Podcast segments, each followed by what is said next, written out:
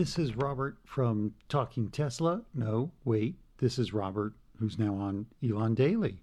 I'm here because Mel is not. Mel is in Australia, enjoying his family, enjoying, well, hopefully Australia, though there are fires, and he did talk about it on Friday, and it did piss him off, and it pisses me off as well. Today is January 20th. Here in the United States, that's Martin Luther King Day, a day of citizen action volunteerism in honor of the slain Martin Luther King. So go out and do something worthwhile.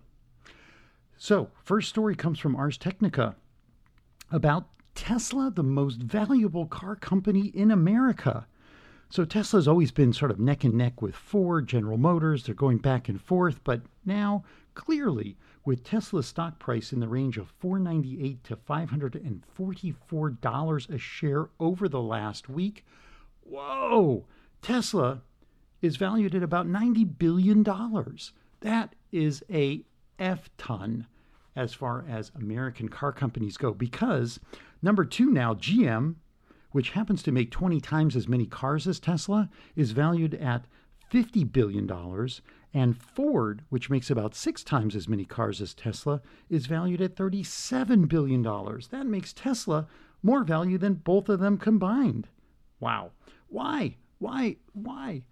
People are asking, why would Tesla be worth so much? But remember, and you probably do since you're part of the Talking Tesla Nation, Tesla is more than a car company. Yes, they make great cars, but they also have amazing potential tech, including Tesla Energy with battery storage for both the home and commercial uses. They've got tech in the cars that is going to surpass and make other cars stupid cars, right? That's what we say in the intro to Talking Tesla.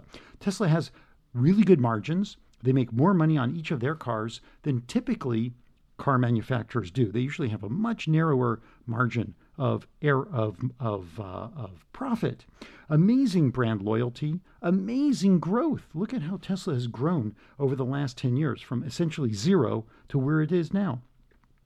The world governments are continually working to incentivize electric vehicles, and Tesla is really well poised to take advantage of that. Tesla's tech is improving at breakneck speeds, including autopilot, battery tech, safety in the cars, and I, for one, can definitely speak to that. And then there's the Apple effect. Like Apple, who is a brand that people uh, want, has prestige, has integration, it works well, it makes your life easier, but it's more expensive.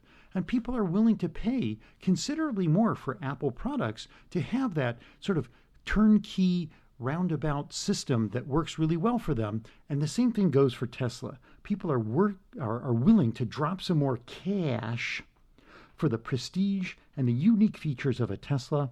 Um, for example, today I was eating Thai food with the kid, and afterwards we were feeling a little full, didn't want to quite get into the traffic. So we sat in the car at the curb in front of the Thai restaurant. And what did we do? We watched The Witcher on Netflix in the car with, as he said, amazing surround sound. It was what a kick, kick, I won't say it. It was a great experience.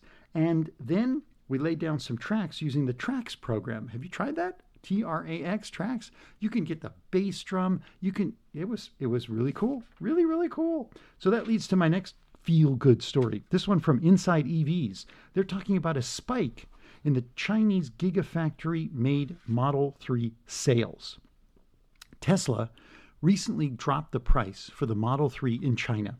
It was selling for about 50,000 US and they dropped the price to 42,900, which is like 16%, and that led to a spike in orders. They reported as many as 1200 cars ordered a day, which is a big spike considering the fact that Tesla has been planning to make 250,000 cars this year, which only translates to about 685 cars a day. So if there's no way all those people could get the car if they order at that pace.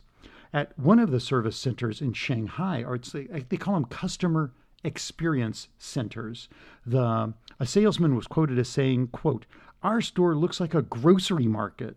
So many people inside. I lost my voice talking to so many customers nonstop. And in the Taiguchi, uh, Tai Guhui Yeah, I got to work on my Chinese.